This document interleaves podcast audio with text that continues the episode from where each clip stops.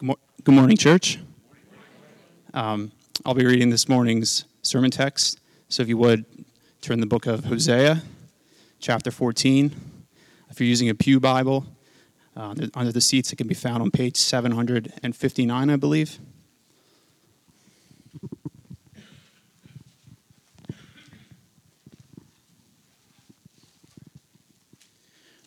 We'll be starting in verse 1. Return, O Israel, to the Lord your God, for you have stumbled because of your iniquity. Take with you words and return to the Lord, and say to him, Take away all iniquity, accept what is good, and we will pay with bulls the vows of our lips. Assyria shall not save us. We will not ride on horses, and we will say no more, Our God, to the work of our hands. In you, the orphan finds mercy. I will heal their apostasy. I will love them freely, for my anger has turned from them. I will be like the dew to Israel. He shall blossom like the lily. He shall not take he shall take root like the trees of Lebanon. His shoots shall spread out. His beauty shall be like the olive, and his fragrance like the Lebanon.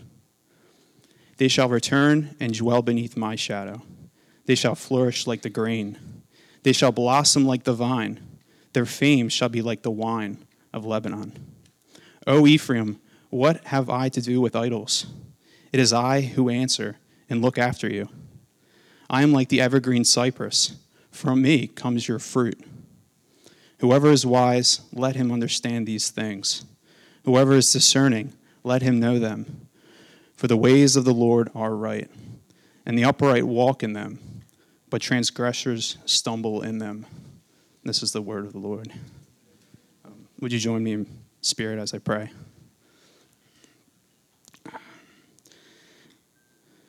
Oh, Father, uh, we are so needy and uh, desperate for truth, for life.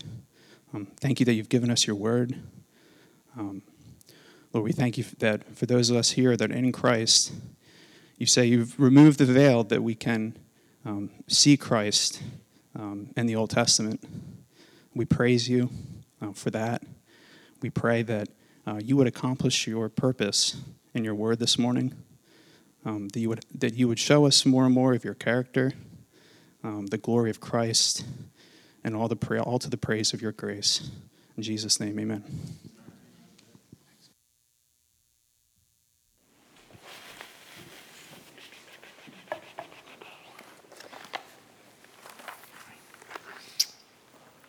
Whoever is wise, let him understand these things.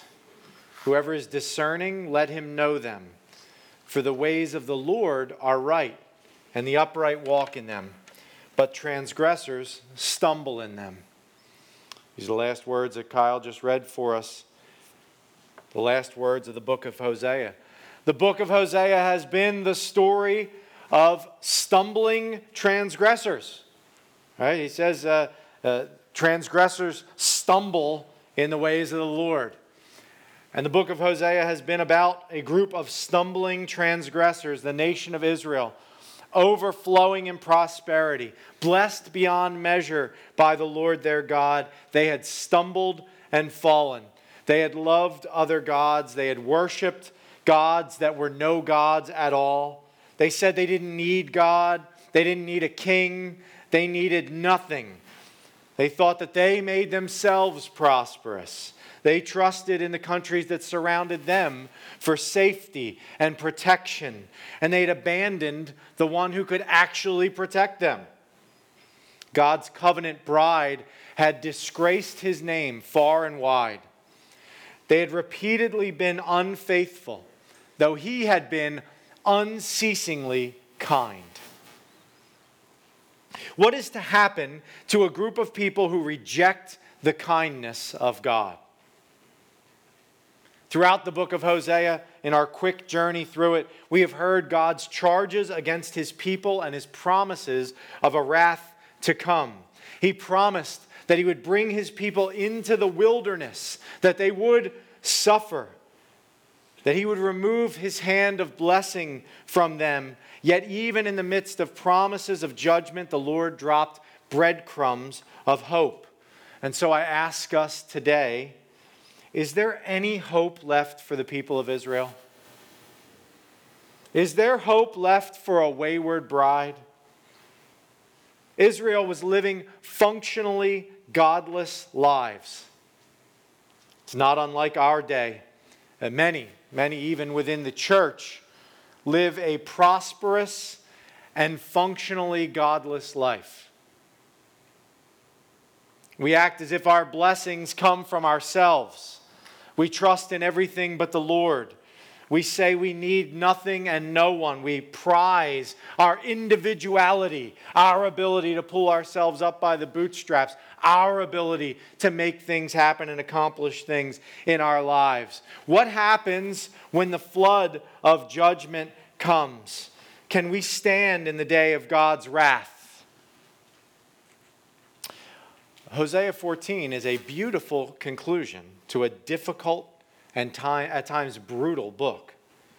Hosea does not end with judgment, but hope. Hope that after the wickedness of humanity is righteously judged, after walking through the wilderness of self inflicted pain, there stands our husband with arms wide open. Not telling us it's too late. As long as you walk this earth, it is not too late. But imploring his people to return to him, to find life in him, to bear fruit through him. This morning we are going to consider the Lord in Hosea 14, the Lord's invitation, the response he desires and will have, and the promise that he makes. So it's an invitation, a response, and a promise. May the Lord remind us this morning where salvation lies. May the Lord expose our hearts that we might find mercy and grace to help in our time of need. The invitation of the Lord, twice in the first two verses. You have your Bibles open? Hosea 14. Twice in the first two verses, Israel is implored to return to the Lord. You see that in there? Verse 1 Verse 2 Two things worth noting in that invitation. First, we need to see that this invitation comes not in the place of judgment for their sin, but on the heels of that judgment. So, all that the Lord said would happen to them was going to happen to them. There is no clue in the book of Hosea that says, if you stop doing what you're doing, I will relent. This judgment was going to come, and this would be what he called for on the heels of his judgment. When they were in the wilderness, this was the response that he was looking for from them. He would bring them into the wilderness so that they might hear the invitation. He had told them he would allure them in the wilderness, not in the place of prosperity, but in the place of pain. Even today, the Lord cries out. He calls out to his people often through pain to return to him. It's something we've stressed a few different times throughout these four weeks. How often in our lives has the Lord used pain to stir us to turn to him? How often has prosperity made us deaf and blind, thinking we got it all together. I got my bank account. I can pay my bills. I'm good. I made myself. I don't need anything. The Lord says here in 14 that they had stumbled because of their iniquity. When we hear the word iniquity, as we have 12 different times at least in the book of Hosea, we're meant to understand that these were, it's not just people who did a couple oopsies, right? This is not, iniquity is not, they made some mistakes along the way. The, the word iniquity implies that these are a twisted people. That they've got, they, they are twisted and not just outward actions, but people who had internal problems. They stumbled outwardly because they were twisted inwardly. They had an internal problem. This is the problem of humanity since the fall of Adam. We do what we do because we are who we are, right? People who live in sin do so because they have wicked hearts. When believers find outward sin in ourselves, it is contrary to what is inside of them. And so they say, I don't want this. I don't want to live this way. But these people, the nation of Israel, they were a twisted people. Because the kindness of God did not lead these people to repent, now they will face the severity of God with the hope that they will repent. This word return implies that they stop going in one direction and go in the way that they once went, in the way that the Lord calls them to go. This is the essence of repentance. Repentance is not simply feeling bad for something you did. That's not repentance. Repentance is a change of heart, a change of direction. We read earlier from the book of Joel the call to rend. What did, what did Joel, what was Joel calling the people to do? Rend what? Your hearts and not your garments. The Lord is looking for inward change, heart posture change. And you might say to that, I've done this bit three times so far in the book of Hosea. What's your first reaction to when God says, change your heart? What's your reaction? I can't do that. And you'd be right. But there's good news still. Because the second item I want you to see in this invitation to return to the Lord is that the fact that He offers this invitation means He is willing to have them return. Right? That's wonderful news. As I thought about this passage this week and prayed about the Lord's invitation to Israel to return to Him, He is willing to have them return.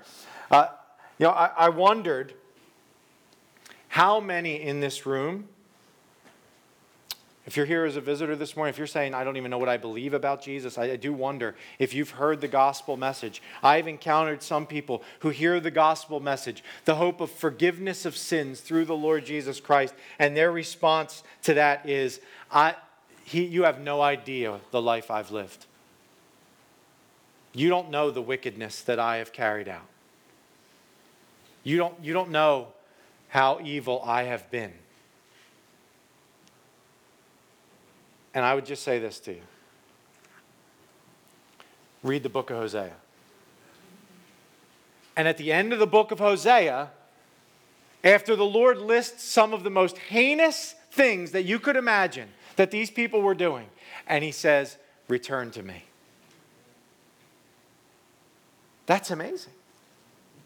There may be some in here, believers in Christ, brothers and sisters in Christ, who are saying, I, yes, I know the Lord forgives me, but, but I still carry it I carry around like, I, I believe that Jesus forgives me, but how could he really? How could he really forgive me for that? Maybe carrying around the guilt and shame certain parts of your lives in the past were too, too sinful, too shameful, too wicked, beyond cure. These people were wicked.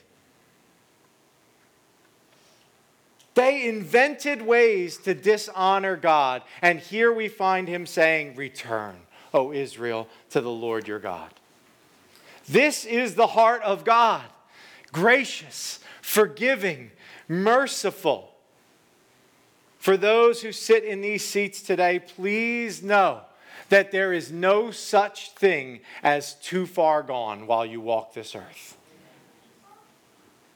The death and resurrection of Jesus Christ stands as a testimony that our God is a forgiving God a God who invites his people to return to him, to turn to him in faith. There's a lot more I'd like to say, but we got a lot more to cover. So, what we see this invitation for the people of Israel to return to their Lord, uh, to again be united to their faithful husband. What would returning look like for them? We find our answers in verses 2 and 3. And I always love when this happens. Jim Widener had no idea what I was going to say this morning, but he referenced a verse that I'm about to talk about. What does the return look like uh, for the people of Israel? And, and it starts verse 2 with this phrase take with you words. Did you think that was odd when we read that?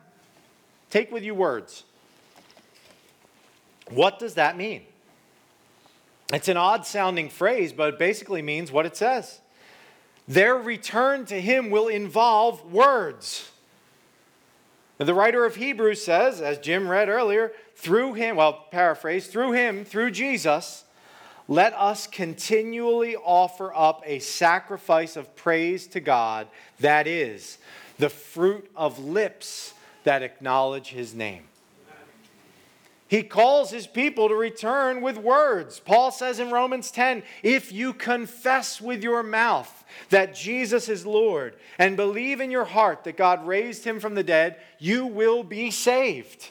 A turn to the Lord, acts of praise to the Lord, they all involve words. The Lord is asking for confession. Confession is difficult. Do you know people who have a very difficult time admitting that they did something wrong? I see you all turn into the person next to you.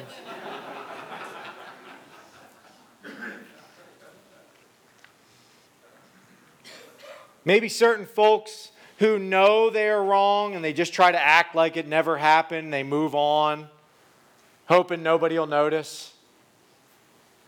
This is not what the Lord desires. What does He desire? He desires acknowledgement of sin. Lord, we have rebelled against you. Why? Why does He care if we actually say it?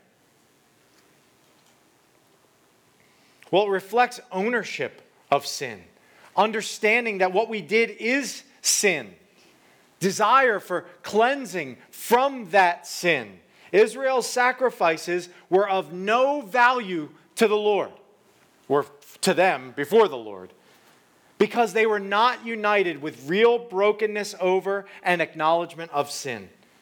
Here in first, verse 2, we see that confession and sacrifice are united. See, read verse 2. Take with you words and return to the Lord. Say to him, Take away all iniquity, accept what is good, and we will pay with bulls the vows of our lips. The, the point being, the sacrifices that we make are tied to the confession and acknowledgement of our sin. The Lord accepts the, the fruit of our labors as we come to Him and ask and confess.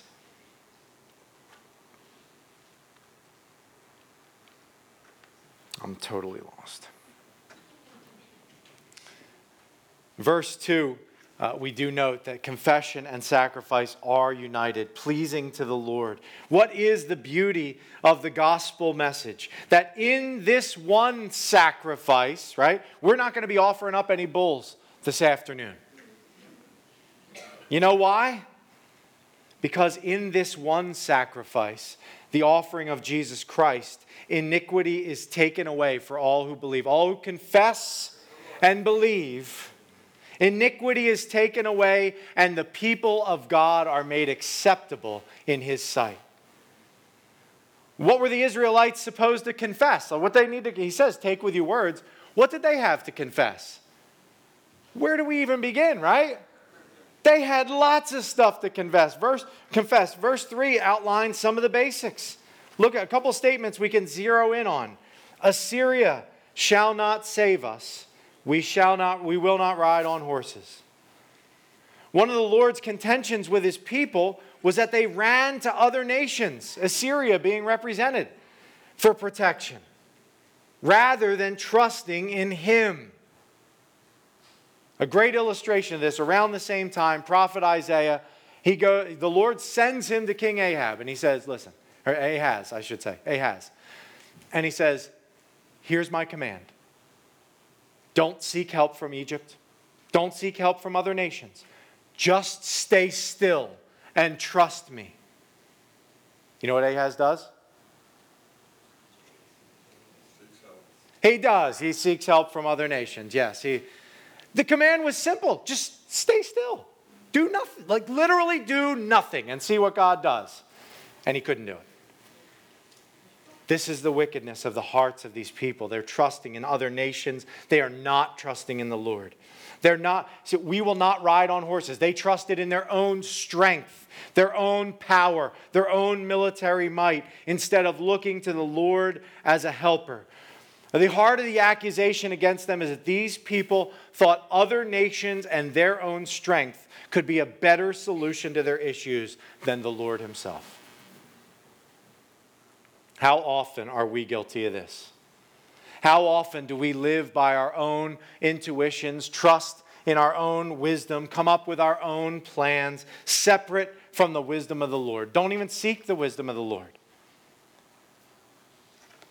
Do we feel embarrassed at times to say, What does the Lord have to say about this? We feel like I should be able to figure this out on my own. I should be able to handle this on my own. When He keeps telling you, Come to me. Seek my means, seek my wisdom, seek abundant counselors who will give you my wisdom. We have lists of things that we trust in before the Lord, competitors for his throne. We trust in our houses, our bank accounts, our 401ks. None of those things are evil. But we say, if I have this, everything will be okay. Everything will be fine. Israel was saying, if we have horses and we have crops and we have Assyria, everything's going to be fine.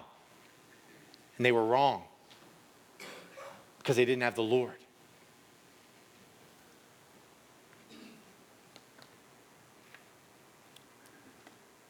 The call on them and the call on us in their, in their repentance is to say, if I have the Lord, I have everything. Everything I need. My flesh and my heart may fail, but God is the strength of my heart and my portion forever. Some trust in chariots and some in horses, but we will trust in the name of the Lord our God. Beloved of God, there has never been a day in your lives where God has failed to provide for you. You know that? Has He yet? Has He let you down yet one day? He can and must be trusted for everything we need. Salvation. What do we bring to the table? Sin.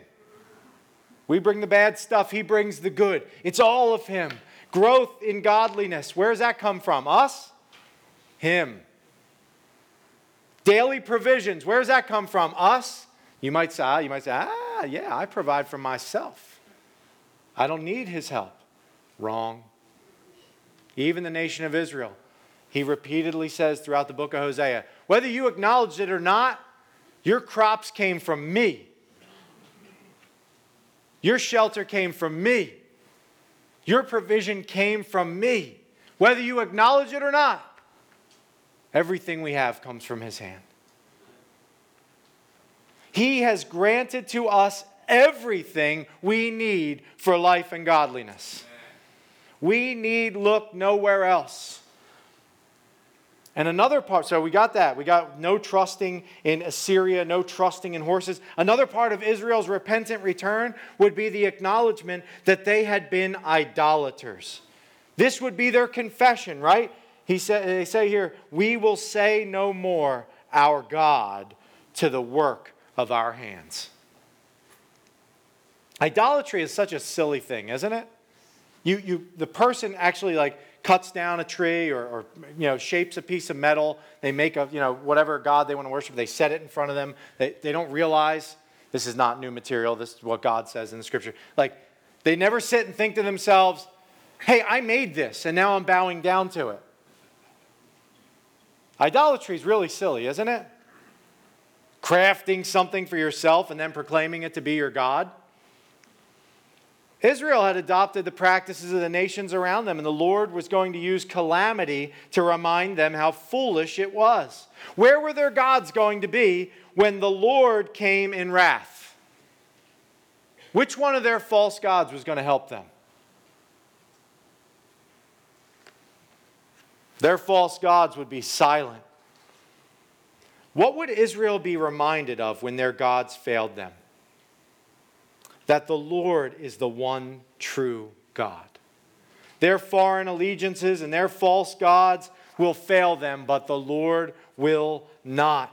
Our idolatry may not look like the idolatry of the Israelites. We would never be so foolish as to chop up a piece of wood and worship it on our mantle, right? We wouldn't do that. But there is a reason why John ends his first epistle with the sentence what? Little children, keep yourselves from idols. Our hearts can make idols of anything. What in our lives are we willing to say, or functionally say, you are more important, more valuable, more powerful in my life than the Lord Himself? To what do we bow down and say, You have my trust. In you I find my security and my hope. If the answer is anything other than the Lord, that is an idol. the Lord would be so kind to bring them to a place where they remembered once more that He is their provider, He is their sustainer, that He is the one true God. Everything you have comes from Him. Repentance and returning means confession and acknowledgement of what is true. Apart from the Lord, we have nothing. We are not supposed to be self saviors, self sustainers, self fixers. What the Lord wants from Israel, what the Lord wants from us, is faith that what we have in Him is better and more powerful than anything we can do and anything this world has to offer. And their response ends with this sentence Do you think this was out of place? In you, the orphan finds mercy. The end of verse something? Three. In you, the orphan finds mercy. It may be that after the judgment of the Lord, that the people of Israel feel as if they are orphans left for dead. And at that time, what a joy to remember that in the Lord, the orphan finds mercy. So they felt like that they were orphaned children because of their waywardness, and then they can be reminded in their repentance that the Lord loves orphans. That the Lord welcomes orphans. I was reminded this week of the parable of the prodigal son, right? He is, he is in the, he's wandering. He's out eating the pig slop. And he says, I'm going to go back to my father and I'm going to, I'm going to hope that he'll treat me like one of his servants. At least, at least I can eat, right? He figures that at least his father would welcome him back to that extent. But what does he find? He finds the loving and merciful embrace of his father restoration, healing, forgiveness, welcome. Here too, Israel remembers that the Lord is merciful to the orphan, even to the one who had made himself an orphan. Our repentance involves understanding the character of the one to whom we repent, right? We bring our confession. We, we confess our sins to Him. How many times in the scriptures do we see the Lord being gracious, merciful, and forgiving toward those who repent? All the time, right? When Peter asked Jesus how many times he should forgive his brother who sins against him, right? And Peter comes up with a big number in his head, right? How many times should my brother sin against me and I forgive him? What number does Peter come up with? Seven. And some might read that and like, come on, Peter, seven? He was thinking of a big number. He was going above and beyond what the law may have required. So he was thinking, I'm going to be extra gracious. What does Jesus say to him? Not seven, Peter. 70 times seven. 70 times seven. Why? Because you are to be children of your heavenly Father, who is rich in mercy and forgiveness, whose forgiveness of us far outweighs any forgiveness that we might have to offer to one another. The response of Israel was to be confession of sin, despairing of seeking strength from other places, remembering that on, the only God is the one in whom they must trust, and remembering that this God is merciful and welcoming to the repentant sinner. When we think about repentance, it's, easily, it's easy to go immediately to stop doing this and start doing that. And to be clear, we see some examples of that in Scripture. Ephesians 4, we see Colossians 3. Those are put off, put on, put off, put on, as it pertains to the lives of spirit filled believers in Christ. But the heart of real repentance is a change of belief. Self sufficiency does not save. Trusting in self does not save. Serving false gods does not save. Rebellion against God leads to death, but seeking the mercy and grace of God, trusting in His means of provision and salvation, this brings life. Which leads us to our last point this morning God's promises.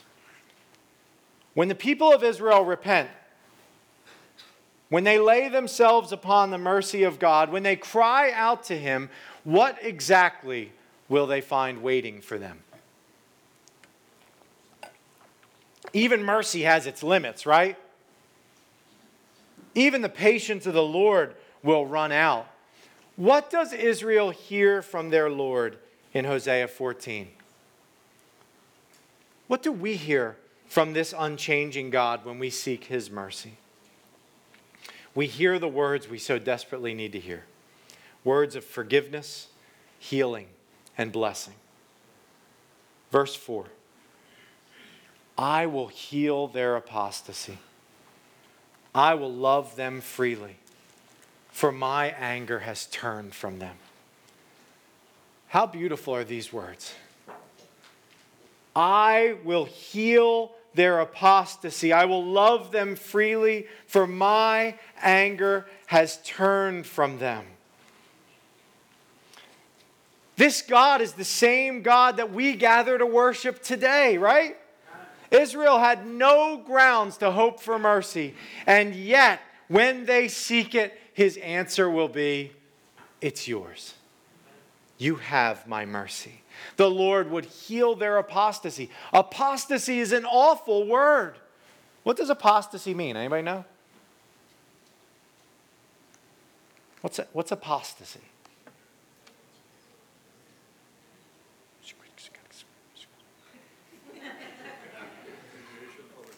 Yeah, deviation from the truth. D- departing from God, literally breaking off the relationship with God. And he says, I'm going to heal that. I will heal your apostasy. I will forgive you for abandoning me. I will forgive you for wandering. I will forgive you for your false God worship. Friends, the offer still stands.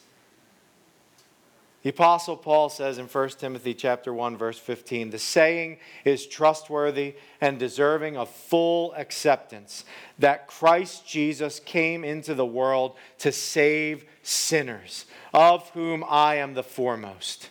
But, but I received mercy for this reason, that in me, as the foremost, Jesus Christ might display his perfect patience as an example to those who are to believe in him for eternal life. To the King of the ages, immortal, invisible, the only God, be honor and glory forever and ever. Amen. The most wicked of sinners. The Apostle Paul thought himself to be the most wicked sinner possible. The life he lived before he came to Christ he would say, No one could be as far gone as I was, and the Lord showed me mercy. The most wicked of sinners, the Lord is willing to forgive. All who look to Jesus with eyes of faith will be saved. None is too far gone. There's nobody that sits here, nobody that we talk to, nobody that we work with, nobody in our families, nobody that we have chalked up as beyond hope he could save us, who is beyond his reach? Not just a healing, though. He will heal their apostasy, but then he says, I will love them freely. Not just healing, but love. He will freely love those who are his. His anger has turned from them. What a wonderful pointer to the work of Jesus, who is the propitiation for our sins, right? The wrath of God that we deserved, he took. That the Lord may count us as the righteousness of Christ. The wrath of God was poured on Jesus so that all who believe in him will not be treated as their sins deserved, but as righteous in Jesus. Not only is God not angry at those who have trusted in Christ for salvation, all right? So you may have a tough time even getting to that point in your walk with the Lord. Maybe you feel like God's just got this perpetual scowl. Like, yeah, yeah, I saved that person, but really disappointed by them most of the time. Not only is God not angry at those who have trusted in Christ for salvation, his posture toward us is much more positive than that. He loves those who are his. He welcomes those who are his. Do you know that today? Those who are in Christ by faith are loved by God. Repentance unto salvation is a return to loving relationship with your Maker, your Heavenly Father, your husband. He calls us His people. He calls us those who have received mercy. And the promise is not simply healing and love, which would be more than enough, more than we or they deserve, but also a fruitfulness that comes from Him alone.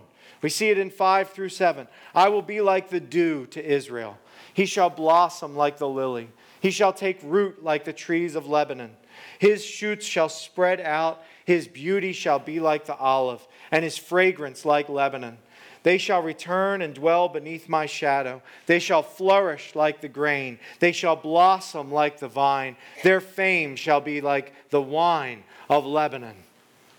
Not just healing, not just love, which would be more than enough, but a fruitfulness. I think our hearts and minds were meant to be directed toward the Garden of Eden, right? The dew that watered the ground, the fruitfulness that it produced. The Lord promises a future fruitfulness for his people that will echo the Garden of Eden.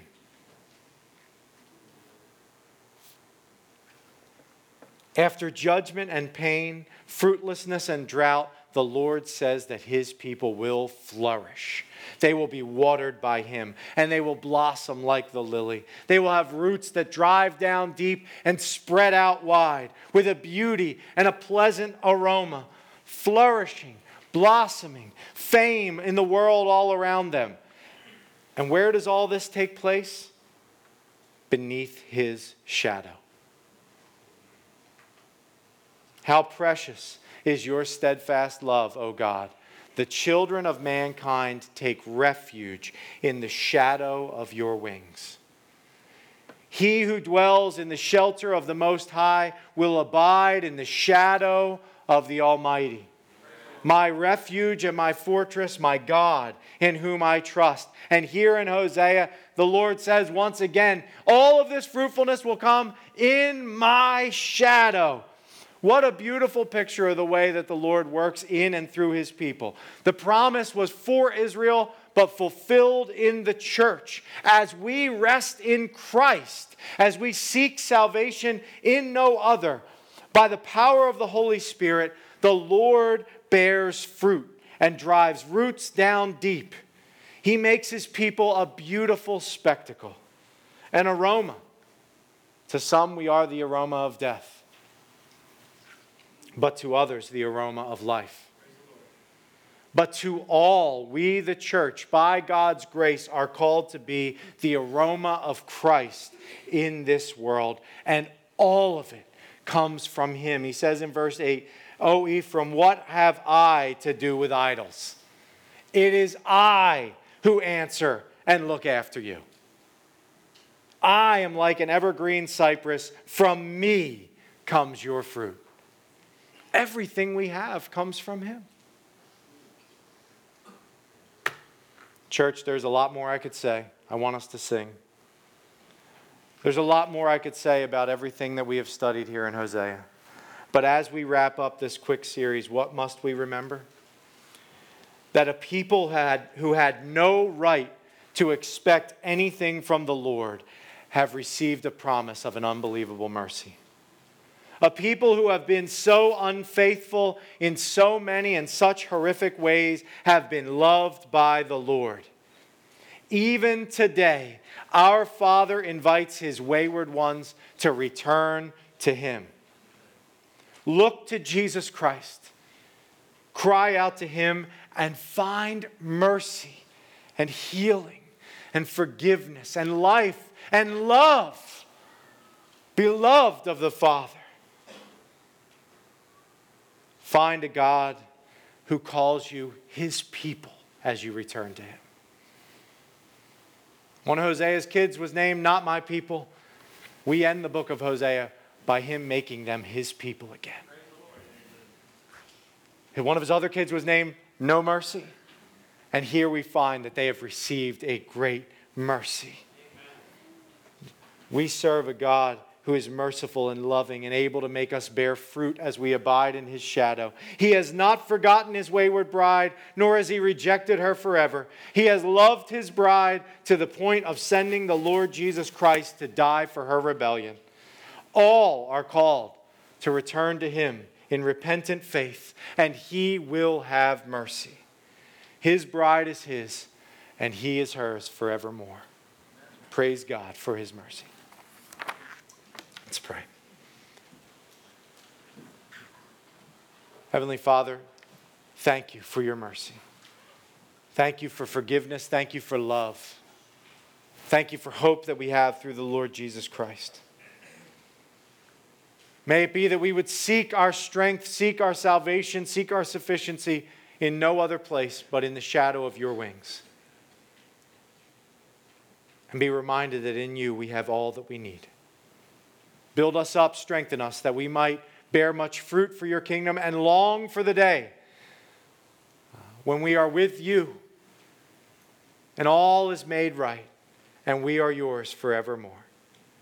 We pray this in Jesus' name. Amen.